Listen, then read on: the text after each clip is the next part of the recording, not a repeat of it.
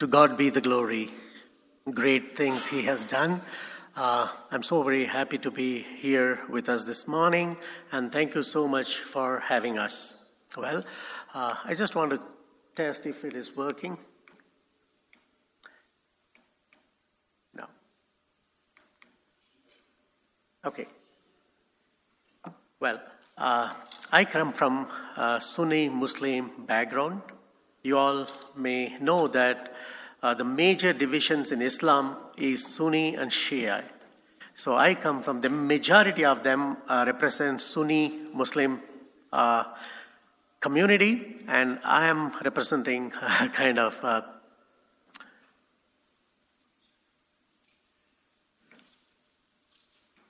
it's not working. Okay. Okay. So I come from a Sunni Muslim background, and this is my family. Uh, that's me, Vihan. Vihan is my pseudonym name uh, because I traveled to Central Asia and Africa and many Muslim countries. So that's the reason we are using uh, the pseudonym name, Vihan. My wife is Jaya, my son is Joshua, and daughter is Jennifer. Um, I just want to start with testimony. Uh, I just want to make it short so that uh, uh, we can kind of meditate what God has for us today.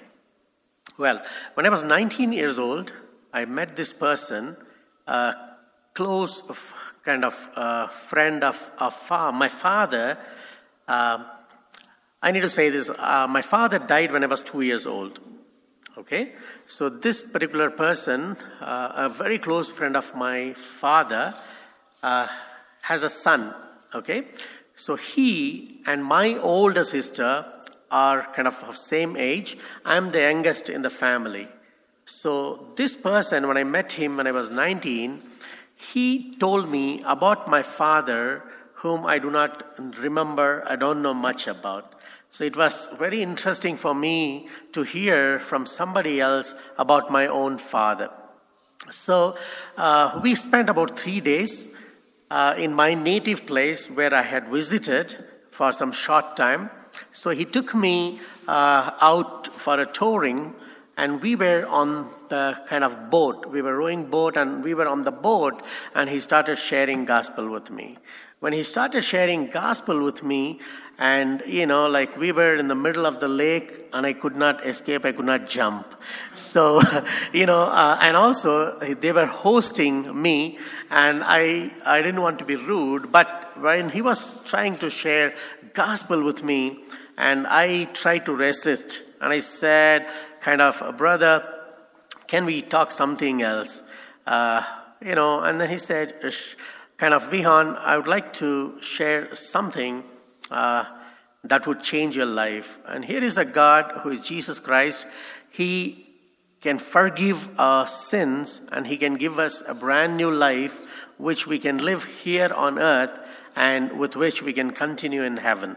So until that point of time, I thought nobody on earth can forgive me because what I was going through. So uh, that kind of really made me to think, oh, is there a God who can forgive me and can give me a brand new life and also can have a, a kind of communication with me every day, a companionship with me every day. So, and then he was sharing gospel with me. And then uh, the second day again, on the third day, we were just uh, moving around. He was sharing gospel with me. On the third night, I could not sleep and all the scriptures that he was sharing with me were coming into my mind, and I was disturbed. I, I did not sleep at all.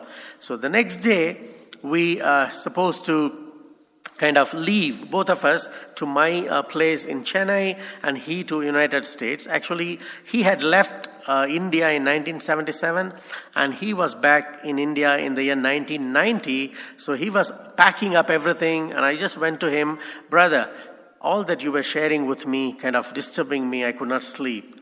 Uh, will you give me that by, uh, book that you're reading? I would like to read. So he just paused for a while.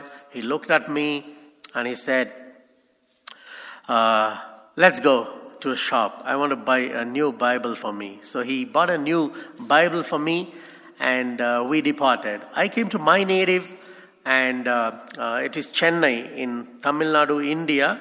If you understand, it is the southern part of the country. And I, every evening, I would take this Bible, go to my terrace, uh, the roof, and I would sit there and read Bible and pray.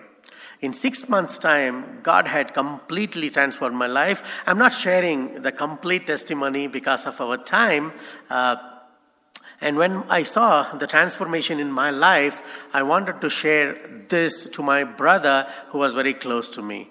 When I shared this testimony to my brother, and uh, he was so angry and he was annoyed, and he went to he went and shared with everyone in the family.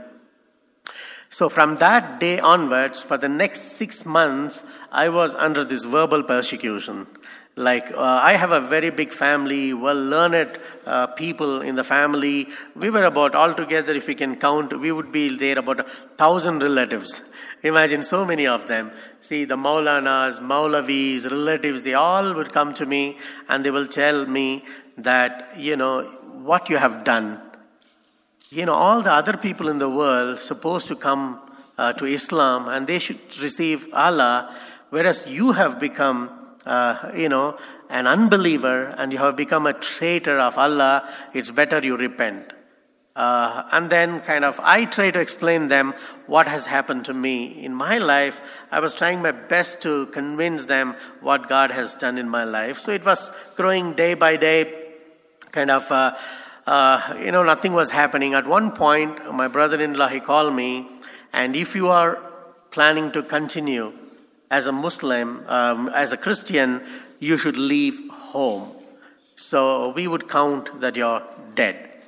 So uh, one fine day, I decided to leave home, and I left home and I walked with Jesus. So um, in the next kind of a year or so, uh, my mom she gave me some money without knowing to anybody and to start some business. So I started a small restaurant, and guess what? I went in loss. But when I was leaving home, I prayed in my heart to Jesus, Lord, you make me rich so that when I, you know, become rich, I will go and tell my family how you have blessed me. But here, when I started this business, it went in loss. Okay. Then I again started a small garment business, went in loss. And the third business was uh, these satellite dishes, the huge ones in those days, kind of, you know, uh, you just erect on the uh, top of your building and that business was a very good success. But my partner ditched me and he took all the money and went away. So here I was like, Lord, what's happening with me? So when I went and met God's people around, they said, God is calling you for the ministry. Then I said, What is ministry? And they said, Whatever God has done in your life, you go and tell others. I said, Wow, that sounds good. I can do that because He has done great things in my life. So in the meantime, when I was, uh, I met my wife now, so uh, eventually we got married, and uh, I was really kind of uh, thinking, what should be I doing? Uh, because all my business has gone in loss.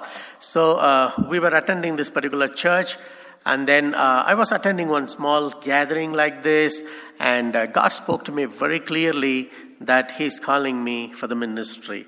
So Eh, shortly, like this particular pastor in the church, he announced that God has given us the burden to the church to send missionaries to north of India. Who wants to go? And my wife and I, both of us said we want to go. And then after the service, we went and met this pastor. And the pastor said, Where do you guys want to go? And we said, Wherever you send, we, we are willing to go. But he said, You go and pray. When we prayed, God put this uh, city in our heart. And then a couple of weeks later, we were going and meeting Pastor. And before we could tell him, he called my name and he said, I was praying for you. What do you think about Calcutta?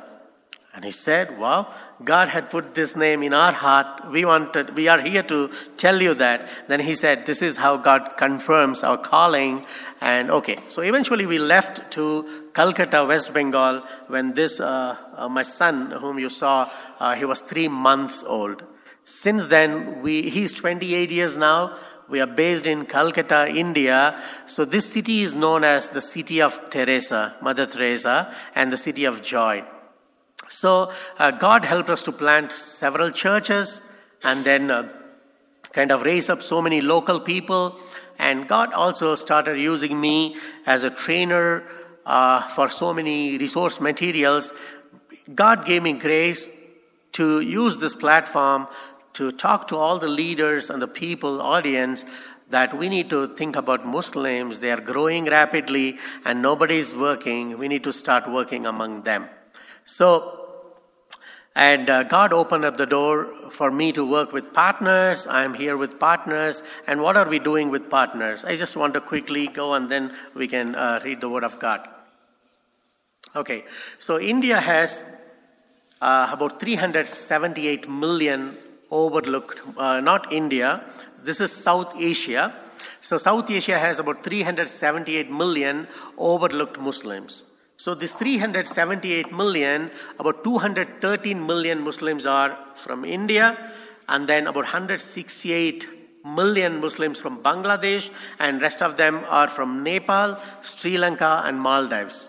Okay, so we I'm not adding uh, Pakistan and uh, Afghanistan here because as Indian I cannot go to Pakistan and Pakistanis cannot come to India because of the political issues over there. So the missiologists today they are saying that this particular region is going to be the next uh, frontier for the missions. So, uh, what are we doing there? We have these vision casting seminars vision casting seminars. What are we doing in the vision casting seminars? We are sharing about the need. Uh, I would just say that in uh, before uh, 1947, India, uh, Pakistan, and the present Bangladesh they were all together. So in 1947, uh, we had this partition. Uh, Pakistan got uh, after the uh, 1947 we had the freedom and after that in a year's time we had this partition and pakistan and east pakistan which is known as bangladesh now they got divided so in 1951 after the partition india's muslim population was 9.8% okay? So in 2021 they have grown up uh, and the current population is 14.2% Muslims in India, whereas the Christian population in India in 1951 was 2.3%. In 2 point, uh, 2021, the current percentage of Christians in India is 2.3%. So, what does it say? They have not grown up at all. So, among these 2.3%, only 1% or approximately about 1% are evangelicals. In world Christianity, uh, 69% people are non Christians. Among uh, like 31% we have, like among 31%, 17% are Roman Catholics, and then we have uh, about 13% evangelicals in the world, and 1% are Orthodox. Okay? So this is the condition. So in India, when I'm talking about India, um, it's like only one percent of evangelicals. So when give the vision and then we ask leaders that we need to increase more of laborers. Okay? So today's sermon, it's not a sermon, it's kind of a thoughts from the scripture that I'm going to share in a while. And then uh, we also uh, find Muslim background believers and Muslim background leaders, and we are encouraging them, equipping them, and uh, kind of uh, engaging them into the church planting ministry. So we also uh, equip trainers of trainers and coaches who would walk alongside these church planters so that they will not uh, feel lonely or they would kind of, you know, uh, quit in the middle. So it's kind of a mentor, accountability layer, a beautiful thing is going on. We are also kind of uh, uh collaborating with the local organizations. So far, you know, th- uh, about 30 local organizations in India are envisioned and equipped so that very soon in the coming year in January, we are going to sign MOU with them so that they walk half the way and as partners we walk half the way and together we will be engaging in the ministry among Muslims. So uh, I just want us to, um, this morning, I just want us to turn our uh, Bibles to Matthew chapter 9, verse 35 onwards.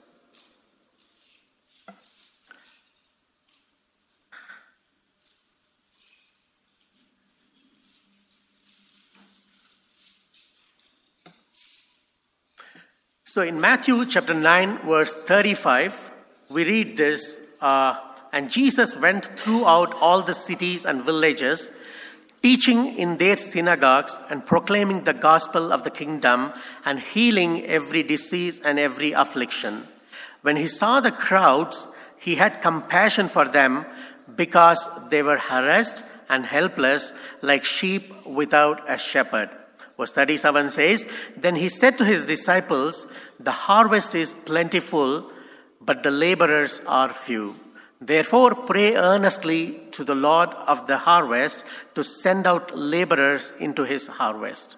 As I was meditating upon this passage, and we see that Jesus went throughout all the cities, villages, and teaching in the synagogues okay? And bible says that he was proclaiming the gospel of kingdom and he was healing every disease and affliction.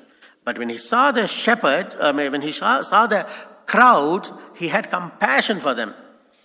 And the word of god tells us they, they were harassed and helpless like sheep without shepherd and now he calls his disciples and he tells them, Harvest is plentiful, laborers are few. When I just see this place, I see that actually the need was of shepherds there.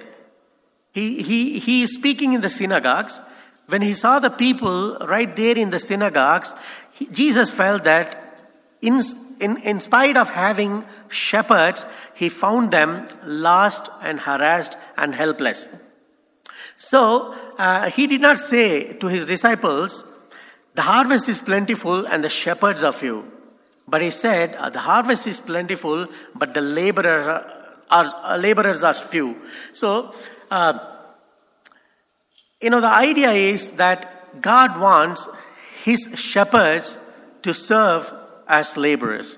God wants his apostles, like we have this uh, five-fold kind of uh, um, gifts that we read in Ephesians chapter 4, which is apostles, prophets, evangelists, pastors, and teachers. Okay? So here we see that he wants all of them to serve as his laborers. If we turn our Bible to Matthew chapter 10, in verse 1, Jesus, uh, we can just, we can see that Jesus calls the disciples and gives them authority over unclean spirits. Right? He calls his disciples. Whatever he was doing, he is giving power and authority to his disciples to do from that uh, time onwards. In Matthew chapter 9, uh, you know, uh, what we see that the harvest is plenty, laborers are few. When Jesus said this, it was only Jesus who was actually working. He was equipping and mobilizing his disciples, who were later on sent as apostles to begin the ministries in many parts. So, you know, even today, if you're going to say that harvest is plenty, laborers are few, I would slightly differ. Yes, harvest is plenty, laborers are few, but few in the harvest field, but God has added so many workers to his fold over the years. Right? 2000 years later, he has been adding people. Like so many people. Like we can say that, you know, in verse 5, he sends the 12 disciples with the instructions go nowhere among the Gentiles and enter no town of Samaritans. And he, he tells them, but rather go to the last sheep, the house of Israel. At that point of time, he did not want his disciples to go among the Gentiles or among the Samaritans, but he wanted his uh, disciples to go to the last sheep, the house of Israel. I was just thinking, Lord, why would you, you know, because all of them were lost, why you were asking your disciples to go only to the uh, last people, the house of Israel? And God spoke to me saying that Jewish people, the Israelites, they had the light, they did not have salvation. They were already given the law. And now it was easy for Jesus and his disciples to win them and have some more workers with them so that they can go among the Gentiles. So, what we see, uh, like, you know, in verse 7, uh, it says that as you go, you proclaim the kingdom of heaven is at hand. Okay, when I'm uh, even this song this morning, uh, some of the songs that we were singing, you brought the heaven down, right? That's what we sang, and He is the one who brought heaven down. Uh, the very first one who proclaimed that to us was John the Baptist. In Matthew chapter 3, verse 2, it was John the Baptist who said, the, uh, Repent, and the kingdom of heaven is at hand. And then in Matthew chapter 4, 17, from that time onwards, Jesus began to proclaim that the kingdom of God is at hand.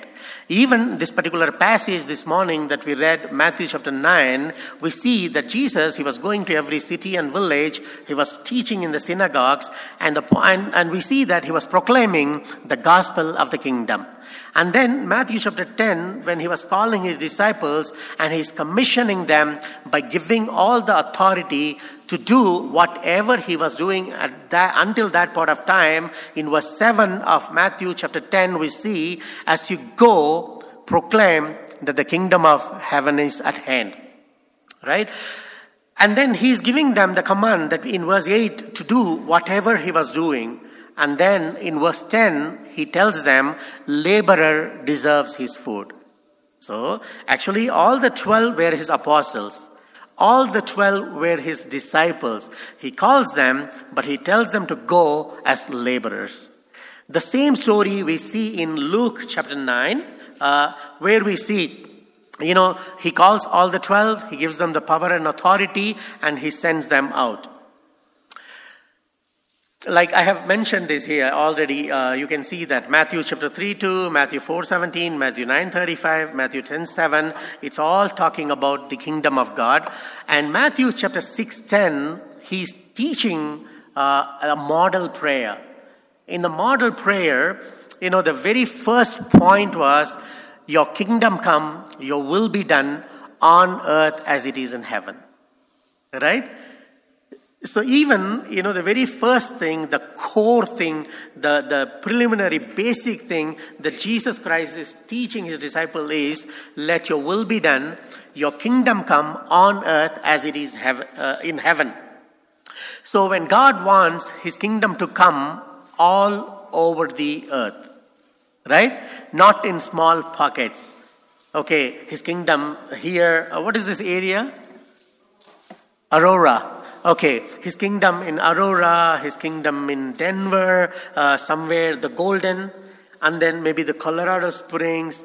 But he wants his kingdom on earth as it is in heaven. When he says on earth, you know, we have this beautiful scripture, uh, Habakkuk 2.14, which says, the, the knowledge and the glory of God will cover the earth as water covers the sea. Isn't it beautiful? Okay, so he wants uh, all the people, every man, even like uh, the congregational prayer. I was so like you know drawn to that. It says that every man, woman, and the child, right? Every person on earth will be calling upon the name of the Lord, right? And then uh, I'm, I'm, just uh, not going through, and I'm just, it's not kind of a typical sermon here. Uh, you know, God gave me this burden to uh, put some of the thoughts in our hearts so that we can start thinking and pondering upon. Right? Okay, here is the passage here. Um, I just want to tell us that when he sent 12 disciples, right, all of them, we call all the 12 apostles of God. Why do we call them apostles of God? I'm just passing. You know, we are just a small crowd. We can even interact. Why do we call them apostles of God? Because they were the pioneers of the work. The apostolic calling or apostolic gift is to do the pioneer work, to begin the ministry in new places. Even among us, if somebody is having a call to start the ministry in the new place, it is apostolic gift. And then we see the prophetic gift in Ephesians. What is the prophetic gift? You know, what God has done so for us. Right? And then what He is going to do for us, the prophet will be pointing out in the Word of God. And then eventually, I say, all the 12 apostles, right? they were also a prophetic people because they were pre- talking to us throughout the Bible. Right? In all the epistles in the New Testament, we see them again and again pointing out the Old Testament, saying right from the beginning what God has been doing for us. Okay? And all these 12 apostles, the disciples of Jesus Christ, were involved in evangelism. And they were all kind of doing the ministry of a shepherd. If some of us, among us, if somebody is going after a lost sheep, what do we call them? What is that gift? Shepherd, right? Because you are going after the lost sheep. And then God wants all of us to be like Ezra. Ezra 7:10 if we read it says Ezra had devoted his heart to study the word of God and to practice the Word of God and to teach the Word of God. Right? So, all of God wants these qualities of studying the Word of God, practicing the Word of God, and then teaching the Word of God. So, He wants all those things in us. So, what I'm saying, all these, Jesus Christ and the 12 disciples, the 13 of them, moved into the neighborhood of their own people who had the law, who had the light, but not salvation. And when they went and proclaimed the gospel of the kingdom, more people were added. Right? In Luke chapter 10, we see that he sent 72 where he uh, himself was about to go. Right? I, I, I was attracted to this uh, phrase over there where he himself was about to go. Right? So Jesus was there. As a God, he could, you know, at one time he could go to everywhere. He could do that, but he did not do that. So he equipped, he spent about three and a half years. He equipped all his disciples and he sent them. So the 13 of them, they began the ministry and then soon we see in the scripture that 72 were added and they were sent into the ministry. Again, in Luke 10:7, we see the same expression what we saw in Matthew 10 uh, 10 10 the laborer deserves food here it says laborer deserve the, uh, deserves the wages. In acts chapter 115 we see that uh, um, uh, peter stood uh, among 120 brothers. See jesus 12 disciples and then 72 disciples, and then 120 of the brothers together. And then in Acts 2:41, when Peter was preaching, about 3,000 souls were added. And then in Acts 2:47, the Lord added to their number day by day. Right? So God has been adding people to his body, to his fold for the last 2000 years, right? And we call it his body, his church, his bride. And now, uh, the reason God added people to his body is to, uh, to be a living and active members of his body. If anybody is joined in his body, he wants his part of his body to be living and active. Right? Uh, I would not want this little finger to be a dead member in my body. If it is not working, I would call it paralyzed, a numb, it's not responding. Right? So when God is adding people to his body, he wants each and every one of them to be active and living members of his body. And now I'm so thankful to God that God has been uh, active, the Holy Spirit of the Lord, you know, kind of helping us to move forward. After 2000 years, we are about 13% evangelicals. Right? We are uh, the SAMO, South Asia Muslim Outreach. We are focusing Muslim people, those who believe in oneness of God. In Arabic word, the word uh, Tawheed means oneness. Right? And then when they look at Christians, they think we worship three gods. They think that we are worshiping Father, Son, and Mother Mary. And also, some of the Muslims, they ask me, why you people are divided into so many denominations and why you people are divided into so many doctrines. Whereas in Acts, uh, in Ephesians chapter 4, we read about one God, one body, one mind, one hope, and one gospel. Right? And also in Ephesians, the beautiful chapter where it says that all these members together are connected to the head, Jesus Christ. Right? That's the calling. So, where are all these laborers of God? They are in the churches, they are attending Sunday services, and their uh, complete 100% focus is on, like, okay, if I attend Sunday service, well, I have done my part. But whereas actual work begins on Monday and continues up to Saturday, as let us say Friday, maybe we can keep Saturday as off day. Then we all come back on Sunday and then we say, you know, celebrate uh, for what God has been doing in the marketplaces in the weekdays. You know, maybe somebody is rising up and saying, Hey, I witnessed to two people. If that is going to happen, if every man, woman, child in the Christendom, if they reach out to every man, woman, child in the non Christian world, soon the world will reach. You know, we are talking about multiplications, we are talking about movements. I would encourage even addition can do wonders. I said in world Christianity we are 13% evangelicals, right? Imagine all those 13% evangelicals, every man, woman, and the child, each of them pick up only one person for one whole year. Let us say year 2023. January or they make a decision in this whole year, I'm going to pick up one person. I'm talking about all the 13% evangelicals. Just one person picking up another person, spending one whole year intentionally. What do you think? Like by the end of 2023, we can have 26%. And end of 24, we can have 52. And end of 25, we are over 100%. The job is only about three to four years, but 2000 years passed and we are counted 13% evangelical. In India, we have only 1%. You know, God is asking, who will stand in the gap? Would you stand for me?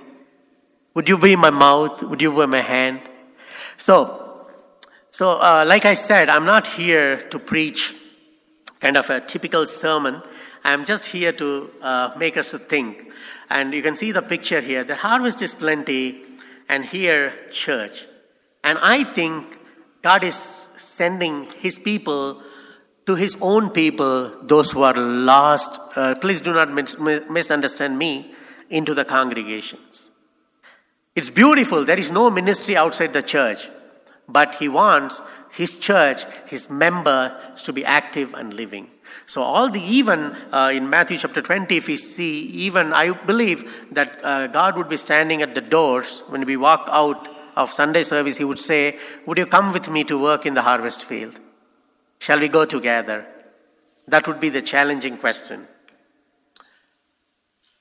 We need to pray for Muslims. You can see that. Uh, it's very important uh, the visitation of the Holy Spirit. Pray that the Lord may break down all the barriers of hindrances to reach our neighbors with gospel. You know, somebody recently um, I spoke in an India Mission Summit, and there was a question what is the greatest challenge to reach Muslims? And I said, We are the challenges.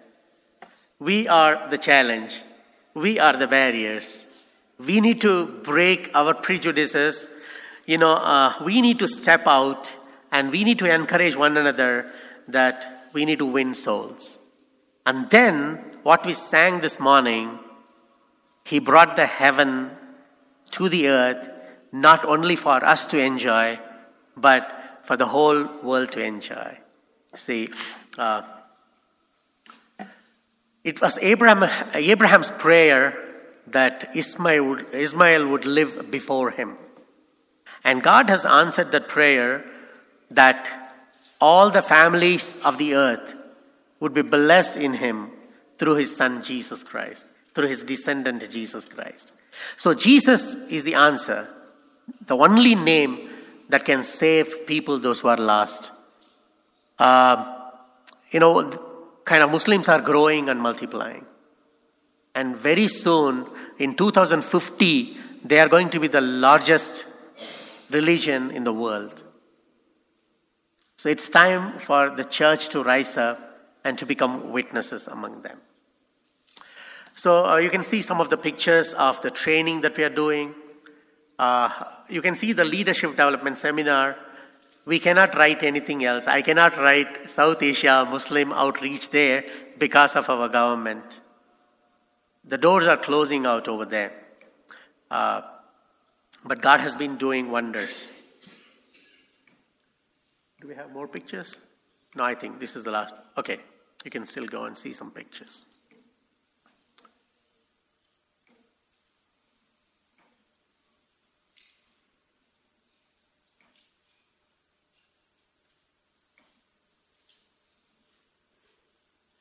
There are, uh, I just want to tell a couple of little stories what God has been doing, and I, I would invite us to stand up and pray, right? Uh, there is a state called Nagaland, the northeast part of India. It's a Christian state, right? I'm giving this illustration because uh, you will understand why uh, very soon. So, all of them have nice churches and nice, amazing things, but they were not evangelizing the other people out there. So, the Muslims in Bangladesh, Muslims in other parts of India, they were going inside this particular state and they took over all the businesses from the local people. In a very small city, there are about 48 mosques, and uh, the local church did not realize that the Muslims are growing rapidly. So when I went there, God put this scripture in my heart from Deuteronomy, which says, An alien among you will rise above you, and he will grow bigger, and you will grow smaller and weaker. He would be the head, and you would be the tail. And they just broke down and all of them came together on the knees and they wept, saying that, no, this is time for us to act. One particular pastor, he was well paid and he resigned his job and he started the ministry among Muslims. The other story I would say is uh, there were about 55 Muslim background leaders who are pastors but not working among their own community, but working, you know, uh, like they were Christians and kind of, you know, they were pastors of the church. But God took us to give them the vision, and they received the vision, and all these pastors now have started the ministry among the Muslims. They are growing. In India, now we have two workers for 400,000 Muslims. Just two workers. If this is continuing, very soon there will be 600,000 Muslims but still two workers. The work is increasing, the harvest is plenty, laborers are few in the marketplace, but God has